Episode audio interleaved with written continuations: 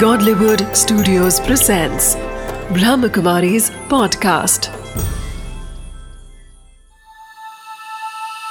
समाधान बीके सूरज भाई के साथ। नमस्कार, आदाब, सत मित्रों, स्वागत है एक बार पुनः समाधान कार्यक्रम में आप सभी का। आप जानते हैं, समाधान एक ऐसा कार्यक्रम है, जिसमें हम आपके सभी प्रश्नों का समाधान करते हैं। एक ऐसा कार्यक्रम जिसमें आपके हर प्रश्न का उत्तर आपको प्राप्त होता है। और इस कार्यक्रम का उद्देश्य यही है कि किसी के पास किसी भी प्रकार की यदि समस्या है तो समस्या का निदान किया जाए, क्योंकि ये जीवन सुख के लिए है, आनंद के लिए है, शांति के लिए है। और यदि समस्याएँ आ भी रही हैं तो उसके प्रति हमारा अप्रोच कैसा हो, ये बताना भी इस कार्यक्रम का विशेष उद्देश्य है। और हमें हमेशा की तरह समस्या से समाधान की ओर ले चलने के लिए आज भी हैं हमारे साथ आदरणीय राजयोगी सूर्य भाई जी। आइए उनका स्वागत करते हैं। दादा जी आपका बहुत बहुत बहुत स्वागत थैंक यू प्राता जी समस्याओं के ऊपर बहुत सारी जो बातें हम लोगों ने अब तक की हैं। तो लोगों के बहुत सारे ईमेल्स भी आ रहे हैं, क्योंकि हमें लगता है कि आज जीवन ऐसा हो गया है हर एक व्यक्ति का, कि कहीं ना कहीं किसी ना किसी दौर में उसे समस्याओं का सामना करना पड़ता है। और कई बार उन समस्याओं में वो टूट भी जाता है, कई बार रूठ भी जाता है, और कई बार उसे प्रकाश दिखाई नहीं देता कि किस ओर वो चले। और बहुत अच्छा रिज़ल्ट भी आ रहा है, कई लोग बहुत अच्छे ईमेल हमें करते हैं कि उन्हें प्रकाश प्राप्त हुआ आपने जो भी बातें उनके सामने रखी हैं और आज भी हमारे सामने बहुत सारे मेल्स आए हैं। तो भ्राता जी इससे पहले कि मैं तमाम मेल्स को लूँ जो हमारे दर्शकों के आए हैं आप कुछ हमारे दर्शकों हाँ बिल्कुल समस्याएँ तो दिनों दिन बढ़ती जा रही। हैं। देखिए आजकल उत्तराखंड में बहुत बड़ी त्रासदी हो गई। समस्याओं का अंबार लग गया। कितने लाख परिवार दुखों की चपेट में आ गए। कितनों ने अपने खो दिए। कितनों का सर्वस्व नष्ट हो गया। केवल लोग रोते रह गए हैं। किसी का कोई वश नहीं चला। एक समस्या और ऐसी अनेक समस्याएँ आ रही हैं और मनुष्य के जीवन में आती रहेंगी। लेकिन आखिर जो कुछ मनुष्य के हाथ में नहीं है, उसको स्वीकार करके अपने को और शक्तिशाली बनाना ही पड़ेगा, ताकि समस्याओं का हम समाधान भी कर सकें और आगे का अपना जीवन भी ऐसा जी सकें कि समस्याओं का जो इफ़ेक्ट मन पर छाया रहता है, वो न रहे और हम इतने सशक्त बन जाएँ कि समस्याएँ हमसे डरने लगें। तो देखिए, मेरे पास भी बहुत सारे ईमेल्स और फ़ोन कॉल्स आते हैं और मैं भी लोगों को अच्छी अच्छी बातें सजेस्ट करता हूँ और मुझे बहुत खुशी होती है जब रोज़ मुझे एक दो गुड न्यूज़ मिलता है कि हमारी ये बड़ी समस्या थी और ये बिल्कुल ठीक हो गई है। तो बिल्कुल स्वागत है सभी के ईमेल्स का और हम अपनी ओर से पूरा प्रयास करेंगे कि सभी मनुष्य समस्याओं से मुक्त हो जाएँ। वो अपनी इनर पावर्स को पहचान लें। समस्याएँ क्यों आ रही हैं? उनके कारणों को जानकर वो उनसे भी बचें और अपने पुण्यों का खाता भी बढ़ाएँ। मैं तो अनेक चीज़ें देख रहा हूँ आजकल। बहुत लोगों पर मानसिक इफ़ेक्ट होते जा रहे हैं और बहुत लोग एक बहुत बड़ा पाप कर रहे हैं। उसमें नारी जाति इस पाप में ज़्यादा शामिल है। बुरा तो लगेगा, हमारी बहनों माताओं को। मैं उनसे क्षमा याचना करते हुए ये कहना चाहूँगा कि वो तंत्र मंत्र के बेकार धंधों से बचें दूसरों को जीवन को समस्याओं में डाल देना, नारी नारी को ही परेशान करने लगे, जिसका हम सब सम्मान करना चाहते हैं। वो दुखी होकर जब हमारे पास आती है और बताती हैं, हमारी ही चाची ने, हमारी ही देवरानी ने, हमारी ही जेठानी हमारे परिवार को ऐसे नष्ट करने के लिए, अपने को ऊपर लाने के लिए बहुत कुछ कर दिया। तो मैं, मुझे भी सोचने के लिए बाध्य होना पड़ता है कि मातृशक्ति क्या अपनी वास्तविक शुद्धि को भूल गई है? उसे अपने वास्तविक स्वरूप को पहचान कर लोगों को सुख देना है। उनके दुख हरने हैं। उनके दुखों में वृद्धि नहीं करनी है। ये मेरा आज का सभी को शिव बाबा की ओर से संदेश है कि नारी जाति की भगवान को ज़रूरत पड़ रही है। वो उन्हें नारी से शिव शक्ति बनाकर इस विश्व परिवर्तन के कार्य में अहम भूमिका उनके द्वारा अदा कराना चाहते हैं। वो इस सत्य को पहचाने और इन सब गोरख धंधे में कहूँगा, जो ये बेकार की चीज़ें हैं, जो एक दूसरों को कष्ट पहुँचा रहे हैं, इनसे मुक्ति देकर अपने उस स्वरूप के द्वारा जन कल्याण का कार्य करें। बिल्कुल तो हमारा जो एक सिद्धांत वर्षों पुराना रहा है सदियों से चला आ रहा है कि जियो और जीने दो। तो हम स्वयं भी प्रसन्न रहें जिए और दूसरों को भी जीने दें। जो लोग दूसरों को कष्ट पहुँचा के प्रसन्न हो रहे हैं हम्म, कल उनके कष्टों पर दूसरों को प्रसन्न होना है। ये मनुष्य को कर्म की गति बिल्कुल भूलनी नहीं चाहिए। ये डीप फिलोसॉफी ऑफ़ एक्शंस है, कर्माज फिलोसॉफी है। जो हम दूसरों के लिए कर रहे हैं उससे कई गुना वही चीज़ हमें भुगतनी पड़ेगी। इसलिए जो लोग तंत्र मंत्र के द्वारा भी दूसरों को कष्ट पहुँचा रहे हैं, अपनी शक्तियों का दुरुपयोग कर रहे हैं, तंत्र मंत्र भी जन कल्याण के लिए हुआ करता था। जो इस शक्ति का भी दुरुपयोग कर रहे हैं, ये शक्ति उनको भी नष्ट करने वाली है। कहीं ना कहीं किसी न किसी प्रकार से यदि हम समस्या रूप बन रहे हैं तो समस्या रूप ना बने क्योंकि कल आने वाले कल में कोई ना कोई हमारे लिए भी समस्या का रूप बन जाएगा। और मैं सभी को ये संदेश देना चाहता हूँ कि हम समाधान स्वरूप बने। हम्म, हम जैसे चाहते हैं कि हमारे जीवन में समस्याएँ ना हो वैसे दूसरे भी तो यही चाहते हैं। तो हम दूसरों के जीवन को समस्याओं से मुक्त करने वाले बन जाएँ समाधान देने वाले बन जाएँ। न कि उनके जीवन में समस्याओं का अंबार लगाने वाले तो हम भी बहुत सुखी हो जाएँगे और इस संसार की धारा भी बदल जाएगी। बिल्कुल। दादा जी आपने शुरुआत की थी उत्तराखंड से तो मैं प्रथम मेल भी वहीं से ले रहा हूँ। एक हमारे बंधु ने लिखा है कि उत्तराखंड में जो भीषण त्रासदी हुई, उसका आप क्या कारण मानते हैं? कई लोग प्रकृति के साथ छेड़छाड़ को इसका कारण मान रहे हैं तो कई लोग धार्मिक कारण गिना रहे हैं। ऐसी त्रासदी भविष्य में ना हो उसके लिए क्या किया जाना चाहिए? ये पूछ रहे हैं भ्राता जी दिव्यपाल इंदौर से। हाँ देखिए दिव्यपाल जी बात तो ये सारी ठीक है पर बहुत सारे चिंतक इसका बहुत सारा उत्तर दे रहे हैं। प्रकृति से मनुष्य ने खिलवाड़ की है। प्रकृति कुपित अवश्य है और उसके कोप का परिणाम जहाँ तहाँ यत्र सर्वत्र कुछ आज कुछ कल सबको भुगतना पड़ेगा और पड़ रहा है। वो भी उसका कारण है। ग्लोबल वार्मिंग, जिसके लिए वार्निंग दी जाती रही लंबे काल से, लेकिन बहुत सारे देश अपने विकास को ध्यान में रखते हुए विकास को प्रायोरिटी दे रहे हैं और वार्मिंग हो रही है या कुछ भी हो रहा है, उस पर किसी का ध्यान नहीं जा रहा है। तो इसके कारण भी ये त्रासदी अपना रूप दिखाती हैं। लेकिन जैसा लोगों ने माना और कुछ टीवी चैनल्स पर भी ऐसे संकेत दिए गए कि कोई देवी वहाँ थी, उसको कुछ बिजली का प्रोजेक्ट तैयार किया जा रहा था, वहाँ से उसके मंदिर को हटाया जा रहा था और उसके मंदिर को हटाते ही एक प्रकोप प्रारंभ हो गया था। हटाने वाले ही थे तो प्रकोप प्रारंभ हो गया था। ये भी कुछ धार्मिक मान्यता है भले ही आज का बुद्धिमान लोग इसमें विश्वास न करता हो, पर सत्य तो ये है, ये वाइब्रेशंस का एक इफ़ेक्ट होता ही है। उनके चारों ओर भी भावनात्मक और पवित्र वाइब्रेशंस बनते ही रहते हैं।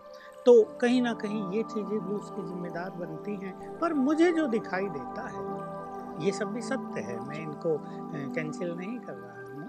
लेकिन मुझे जो दिखाई देता है कि तीर्थों पर विशेष रूप से आज धार्मिक भावना से लोग जाते हैं, पर पाप बहुत नहीं हो रहा है। वो धर्म जो केवल पूजा पाठ तक सीमित रह जाए, लेकिन मनुष्य को अपने सत्य कर्मों का बोध न कराए, वास्तव में श्रेष्ठ फल देने वाला नहीं होता है।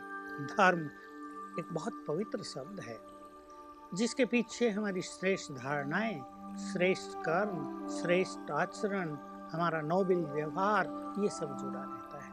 तो आज मनुष्य इससे दूर हो गया है और केवल वो चार धाम की यात्रा करने निकल जाता है। या कोई मन्नत मांग ली थी भगवान से, अपनी देवी से, और चलो उसको पूर्ण करने के लिए चारों धाम की यात्रा कराओ, ठीक है। हम इसको भी कैंसिल नहीं कर रहे। आखिर मनुष्य के मन में कुछ तो शुद्ध भाव जागृत होंगे ही वो सब करने पर कहीं ना कहीं उसके अंदर की सोई हुई चेतना भी जगेगी। कहीं ना कहीं वो अपने सांसारिक दुखों को, बंधनों को, तनावों को भूल कर कुछ सुखद जीवन का भी अनुभव करेगा। लेकिन फाइनली धर्म एक बड़ी चीज़ है। इसलिए पाप कर्म कहीं ना कहीं इसके जिम्मेदार हैं। क्योंकि पाप की जो तरंगे हैं, ये सूक्ष्म गति में सभी दर्शकों के समक्ष रखना चाहता हूँ कि मनुष्य पाप करता है। पहली बात तो ये कि पाप करने वाले को ये आभास नहीं कि वो पाप कर रहा है। पाप के ऊपर ऐसी मैली चादर डाल दी गई है, और मैली चादर और और फिर एक स्वच्छ चादर कि मनुष्य को पाप भी पुण्य लगने लगता है। और वो ये सोचता है, सभी तो कर रहे हैं। हमने किया तो क्या? हम सबसे हट के थोड़ा ही कुछ कर सकते हैं। अरे पाप है अब तो कर लो अब तो पैसा कमा लो अब तो किसी का धन लूट लो अब तो चीटिंग कर लो। पीछे देखा जाएगा क्या फ़र्क पड़ता है। जो सबके साथ होगा हमारे साथ भी हो जाएगा। ये आम मान्यता पाप को देगी लेकिन पाप की तरंगे जब प्रकृति से मिक्सअप होती हैं और उसमें रिएक्शन होता है तो फीडबैक यही आता है। आपने एक नई बात कही दादाजी हाँ। अब तक जितनी भी चर्चाएँ हो रही थी वो यही हो रही थी कि कहीं ना कहीं प्रकृति के साथ जो छेड़छाड़ किया गया है वही इसका कारण बना है। लेकिन एक जो गहरी बात और सूक्ष्म बात आपने कही है सचमुच इसमें बहुत ध्यान देने की बात है कि लोग जो पाप कर्म करते चले जा रहे हैं और उसके ऊपर कोई पश्चाताप भी नहीं है और साथ ही इन पाप कर्मों में लगातार वृद्धि होती जा रही है तो ये भी कहीं ना कहीं प्राकृतिक आपदाओं का कारण बन रही है। बिल्कुल मैं तो सुना अब मैं ज़्यादा तो देखा नहीं है पर मुझे बताया कि केदारनाथ मंदिर के ऊपर ही हम्म। कोई गाँव या टाउन था वहीं पर बहुत सारे होटल्स बन गए और वहीं लोग हनीमून करने जाते थे। और जो बादल फटा सबसे पहले वहीं फटा और वो सब कुछ नष्ट कर गया। तो देखिए ये एक स्पष्ट संदेश है कि कम से कम धार्मिक स्थानों पर उस और उसमें भी चारों धाम जो प्रसिद्ध हैं वहाँ पर ये पाप न हो। हमारी सरकारों को हमारे धर्म के नेताओं को इस पर विशेष ध्यान देना चाहिए और कुछ ना कुछ ऐसा करना चाहिए। लता जी, और जैसे इन्होंने प्रश्न किया है हमारे दिव्य पाल जी ने कि एक कारण तो आपने बताया कि विशेष करके पाप इसका, खास करके जो कारण बन रहा है, वो कारण हुआ। लेकिन ये जो कहीं प्रकृति के साथ जो हम खिलवाड़ कर रहे हैं तो दोनों में एक बैलेंस कैसे रखा जाए? क्योंकि तो गवर्नमेंट जैसे आपने कहा कि विकास भी चाहती है, बांधे बनाई जा रही हैं, उसके कारण बहुत सारे वहाँ पे तोड़ फोड़ होते हैं, जंगलों को काटा जाता है, ब्लास्टिंग आदि होती है तो ये भी एक रीज़न बन रहे हैं। और दूसरी बात ये भी है कि जो धर्म की बात जहाँ तक आती है। तो कई पर्यावरणविद ये भी मानते हैं कि इतनी बड़ी संख्या में लोग वहाँ पे जाते हैं, जिसके कारण वहाँ भोजन बन रहा है तो वहाँ का तापमान बढ़ रहा है, लोग वहाँ जा रहे हैं तो भी वहाँ तापमान बढ़ रहा है। तो कैसे इस चीज़ को ठीक किया जाए? उपाय क्या है ताकि लोगों की आस्था भी बनी रहे और साथ ही साथ इस प्रकार की आपदाओं से भी बचा जाए देखिए, विकास कार्य भी चलाना ज़रूरी है, बिजली भी तो हमारे लिए है। जो प्रोजेक्ट सरकारें वहाँ चला रही वो भी तो हमारे लिए, सरकार का तो उसमें कुछ अपना लेना देना नहीं है। और जनसंख्या बढ़ गई है और धार्मिक क्रेज भी बहुत बढ़ा है। आजकल युवक लोग बहुत ज़्यादा तीर्थों पर जा रहे हैं। हम देखते हैं हाथ में झंडे लिए हुए, बूढ़े नहीं, युवक चल रहे हैं, लड़कियाँ चल रही छोटे बच्चे भी पैदल यात्रा कर रहे हैं। तो ये एक धार्मिक भावना भी बढ़ी है संसार में, इसको क्रेज भी कहा जा सकता है। ये अच्छी बात भी है, अब जब वो जाएँगे, उनके लिए भोजन भी बनेगा, धुआँ भी होगा, सब कुछ होगा। ये सब कुछ होना है, लेकिन अगर हम पर्यावरण को बिगाड़ रहे हैं तो उसको सुधारने के भी हमें बहुत सारे साधन करने चाहिए। अगर हम पेड़ काट रहे हैं तो हम लगा भी तो सकते हैं। लेकिन आजकल लोगों की रुचि पेड़ काटने में तो होती है लेकिन अगर लगा दिया तो उसे फिर बकरी खा जाएँगी उस पर कोई ध्यान नहीं देता। हमारे यहाँ भी ये हुआ था। तो सड़क के दोनों किनारों पेड़ लगवाए गए लेकिन उनका कहीं आज नाम निशान नहीं है। तो काट तो दिए थे और ये वायदा किया गया था, जितने काटे हैं उससे डबल पेड़ लगाए जाएँगे। लेकिन लगाने पे कोई ध्यान नहीं देता। तो मनुष्य को अपने स्वार्थ को छोड़कर, इन चीज़ों को महत्व देकर करना होगा। और धार्मिकता के साथ जैसे मैंने कहा कि युवकों को भी, बड़ों को भी एक पुण्य कर्म की ओर हमें ले चलना होगा। तो पुण्य कर्मों का बैलेंस, मनुष्य में स्वार्थ का अभाव और जो कोई तोड़ फोड़ हो रही है, उसके स्थान पर नया क्रिएट करना। इन सब चीज़ों को अगर हम लेकर चलेंगे तो पर्यावरण को बचाया जा सकता है। हमारे यहाँ हुए, हमारे आश्रम में भी हुए हैं। हमारा माउंट आबू पर ज्ञान सरोवर बहुत सुंदर परिसर है। गवर्नमेंट की पूरी टीम आई थी हमें पर्यावरण के कुछ बातें सिखाने। और जब वो हमारे कैंपस में आए तो उनकी पहली बात कि, भाई, हम आपको क्या सिखाएँगे? हम तो यहाँ से सीख कर जा रहे हैं। मैं गुजरात के वलसाड ज़िले में होकर आ रहा हूँ। वहाँ हरियाली के सिवाय कुछ नहीं है। हर घर में पेड़ ही पेड़ हैं। मैं केरल में गया, गोवा में गया, जहाँ ऐसा लगता है बाग बगीचों में सारा शहर बसा हुआ है। तो पर्यावरण पर बहुत ध्यान दिया गया है। लोगों ने उसके महत्व को समझा है।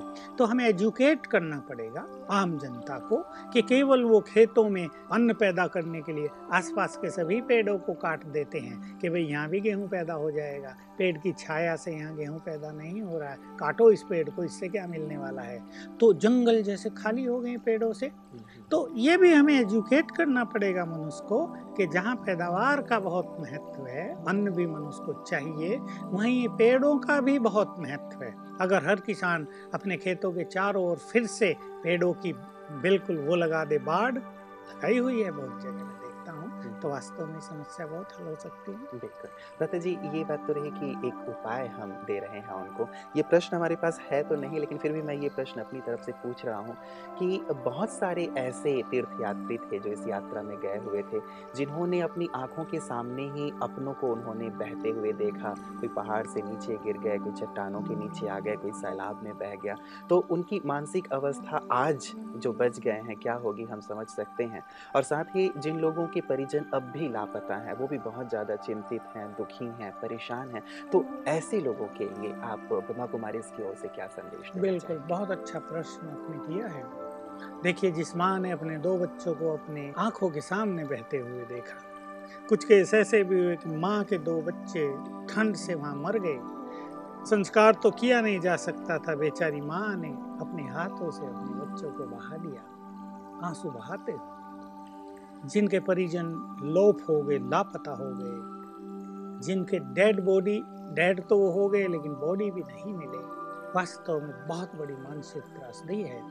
कहा तो कुछ भी जा सकता है कि शांत रहो, लेकिन ऐसे में अपने मन को शांत करना बहुत कठिन होता है। मनुष्य रोता ही रहता है। उसको नींद भी नहीं आती। जैसा मुझे समाचार मिलते हैं, नींद की गोलियाँ लोग खा रहे हैं सोने के लिए। आधे पागल हो गए हैं लोग, जिनके सब चले गए। जो कल तक उनके आँगन की शोभा बढ़ाया करते थे, मिलजुल के एक साथ भोजन किया करते थे, आज उनकी टेबल खाली दिखाई देती हैं तो माताएँ और बुज़ुर्ग लोग रोते ही रह जाते हैं। तो देखिए, मैं सभी को ये कहना चाहूँगा कि इन प्राकृतिक प्रकोपों पर मनुष्य का कोई अधिकार नहीं है। सभी इनको स्वीकार कर लें। आत्माओं का ये कर्मों का खेल है। जब तक हमारा किसी मनुष्य आत्मा से कर्मों का हिसाब किताब चालू रहता है, वो हमारे साथ रहते हैं और वो जैसे पूर्ण होता है, वो कारण चाहे कुछ भी बनता हो, हमारा उनसे अलगाव हो जाता है, वो हमें छोड़ जाते हैं या हम उन्हें छोड़ जाते हैं। इसलिए पहली बात तो है, इसे स्वीकार कर लें और अब अपने चित्त को शांत करें।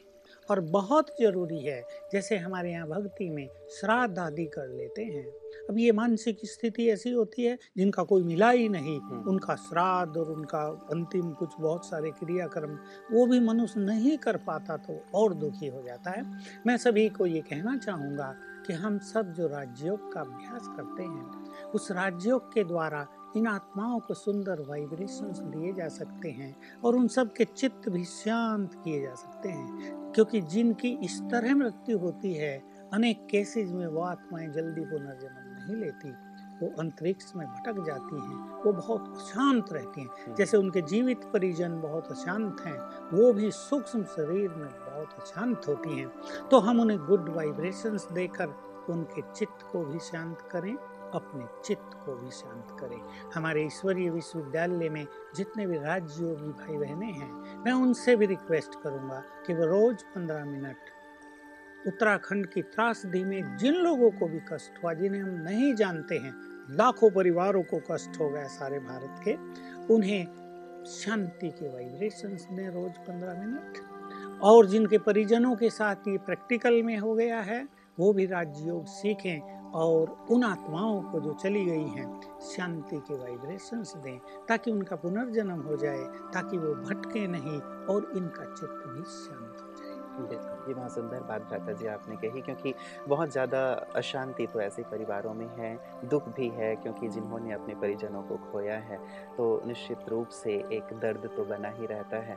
लेकिन बात जैसे आपने कही कि कुछ ऐसी घटनाएँ होती हैं जिन्हें स्वीकार करना ही होता है मनुष्य को और स्वीकार करके जितना ज़्यादा जल्दी अपने मन को शांत कर पाएँगे, परिवार में भी उतनी ही जल्दी शांति हो पाएगी और पुनः उनका जो एक जीवन है जैसे चल रहा था वैसे चल पाएगा तो हम सब यही कामना करेंगे कि उन सबका मन शांत हो और पुनः उनका जीवन जैसा चल रहा था, वैसा चले। हम ईश्वर से यही प्रार्थना करेंगे। भ्राता जी, मैं अगले मेल की ओर आ रहा हूँ। ये हमारे पास आया है आनंद शर्मा जी का मोहाली से और ये कह रहे हैं कि आज सभी लोग भक्ति, धर्म कर्म कांड बहुत कर रहे हैं, फिर भी पाप बढ़ता ही जा रहा है।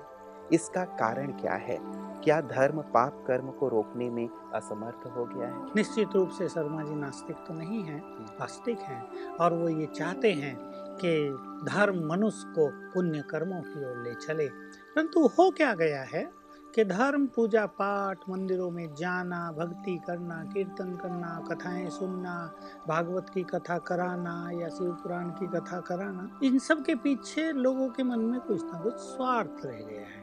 हमारी ये इच्छा पूरी हो जाए, हमारा बच्चा पास हो जाए, इस कार्य में सफलता हो जाए तो हम इस तरह की पूजा पाठ करा दें। ठीक है, हम इनको भी नकार नहीं रहे हैं। क्षणिक लाभ के लिए मनुष्य कुछ तो करता ही है। अगर बच्चे को नौकरी नहीं मिल रही है और किसी विधि विधान से उसको नौकरी मिल जाती है तो अवश्य उसे कर लेना चाहिए, इसमें कोई बुराई नहीं है। भक्ति और पूजा पाठ, धर्म, ये सब बहुत श्रेष्ठ चीज़ हैं और जो मनुष्य की इन अल्पकालीन इच्छाओं को भी पूर्ण करते हैं। लेकिन अगर मनुष्य मनोविकारों के वश रहे, वो घर में तो बहुत क्रोध करे वो विषय विकारों को तुम बिल्कुल छोड़े नहीं और मंदिरों में जाके हाथ जोड़ के देवी के आगे कहे तुम परम पवित्र हो मैं तो पापी हूँ तुम बहुत दयालु हो मुझ पे भी दया करो मैं तो पापी हूँ। तो वो कहते हैं मैं तो पापी हूँ और पापी रहूँगा ही आप दयावान हो सदा दया करते रहना। दोनों का अपना काम मैं परिवर्तित नहीं हूँ मैं चढ़ावा चढ़ाता रहूँगा। हम्म। ये हो गया हमारी भक्ति का स्वरूप। इसलिए जब तक मन को निर्मल न किया जब तक चित्त को शुद्ध नहीं किया ये धर्म मनुष्य को पाप कर्मों से बचा नहीं पाएगा। इसमें धर्म का दोष नहीं धर्म का अनुसरण करने वालों का दोष है। इसलिए धर्म को हमें इस तरह टर्न करना पड़ेगा कि धर्म हमारे चित्त को शुद्ध करे। धर्म का पालन प्रारंभ में लोग किया करते थे पहले के जमाने में किया करते थे। क्या कारण बन गया है कि लोग धर्म से विमुख होते चले हाँ, जा रहे हैं? विमुख भी हो रहे हैं और युवा पीढ़ी तो बिल्कुल दूर जा रही है ये सब देखकर हम्म। कि हमारे बड़े ये धर्म और पूजा पाठ और ये तीर्थ याटन सब कुछ कर रहे हैं। लेकिन हैं तो वैसे के वैसे ही। अच्छा बात अभी भी वही निकली दादाजी उत्तराखंड में जो लोग गए थे बहुत सुंदर श्रेष्ठ भावना से गए थे। अब लोग ये कहने लगे हैं कि देखो वहाँ गए और मृत्यु को उन्होंने गले लगा लिया तो धर्म से फ़ायदा क्या हुआ? मैंने सुना कि हरिद्वार बिल्कुल सोना पड़ा है। हम्म। इसमें कोई यात्री नहीं है, उस तरफ़ कोई नहीं जा रहा है, क्योंकि जो युवा वर्ग है, विशेषकर युवा वर्ग क्या सभी बुद्धिजीवी वर्ग। उसको ये संदेश जाता है कि एक और इतना अच्छा कार्य करने लोग जा रहे थे, दूसरी ओर वो सब कुछ लुटा के जमा के आए तो मुख्य चीज़ जो मैं कह रहा था कि धर्म को हमें ये रूप देना पड़ेगा कि हम धर्म से हमारा मन शुद्ध हो हम्म। हमारे मनोविकार जाए हमारा क्रोध और अभिमान जाए हमारा स्वार्थ जाए और हमारे मन में एक निर्मल प्रेम भाव बढ़े दूसरों के लिए शुभ भावनाएँ बढ़े कल्याण की भावनाएँ बढ़े प्रेम बढ़े हम एक दूसरे को साथ देते रहें तो वास्तव में हमारा जीवन ही धर्म का स्वरूप बन जाएगा। हमें ये दिखाने की ज़रूरत नहीं पड़ेगी कि रोज सवेरे हम कपड़े बदल के नहा धो के मंदिरों में जा रहे हैं हम बड़े धार्मिक हैं लेकिन हमारा जीवन ही धर्म का संदेश देगा लोगों को इसकी बहुत ज़रूरत है। इसकी कमी होने के कारण धर्म से मनुष्य को वो सब कुछ नहीं मिल रहा है जो धर्म में देना चाहता है। बिल्कुल मतलब धर्म जो सिखा रहा है धर्म का भाव जैसे आपने कहा कि धारणा है तो अच्छी बातों को धारण करें और बुराइयाँ और विकृतियाँ जो हैं उन्हें निकालते चलें। केवल कर्म कांड का रूप ना रह जाए कि हमने भक्ति पूजा पाठ तो कर ली। धर्म की जो ये दुर्गति हुई है इससे हमें ऊपर उठना पड़ेगा। और जो धर्म के मुख्य रूप से लीडर्स हैं नेताएँ हैं उन्हें धर्म का एक ऐसा स्वरूप समाज के सामने रखना होगा कि लोग धर्म की ओर पुनः प्रवृत्त हों। और उनके अंदर ये भावना जगे कि धर्म केवल ये पूजा पाठ नहीं है। धर्म है जीवन को धारणा का स्वरूप बनाना मन को स्वच्छ करना मनोविकारों से मुक्त करना बहुत सुंदर बात है भ्राता जी, इस चीज़ को हम आगे भी जारी रखेंगे आपके साथ कि धर्म बहुत शक्तिशाली चीज़ है जो सदियों से चली आ रही है, लोगों के जीवन में रही है, लेकिन आज एक चिंता का विषय बन गया है कि लोग क्यों धर्म से विमुख होते जा रहे हैं। कहीं ना कहीं जो हमारे धर्माचार्य हैं, उन्हें भी इस विषय पर सोचना होगा, अपने जीवन को भी श्रेष्ठता से, आदर्श से भरना होगा और साथ ही कुछ ऐसी चीज़ें ज़रूर लानी होंगी, शामिल करनी होंगी धर्म में, जिन चीज़ों से लोग उस ओर आकर्षित हों और अपने जीवन को मूल्यवान और श्रेष्ठ बनाएँ। प्रातः जिस चर्चा को आगे भी हम जारी रखेंगे, आज की चर्चा के लिए आपका बहुत बहुत धन्यवाद। इस दुख की घड़ी में न केवल पूरा देश, बल्कि पूरा ही ब्रह्मा कुमारी परिवार भी आपके साथ हैं। आप जल्दी से जल्दी इस दुखद घटना से मुक्त हो जाएँ और जल्दी से जल्दी पुनः अपने श्रेष्ठ जीवन की ओर बढ़ें। यही हम सबकी शुभकामना है। समाधान में आज के लिए इतना ही। दीजिए इजाज़त। नमस्कार।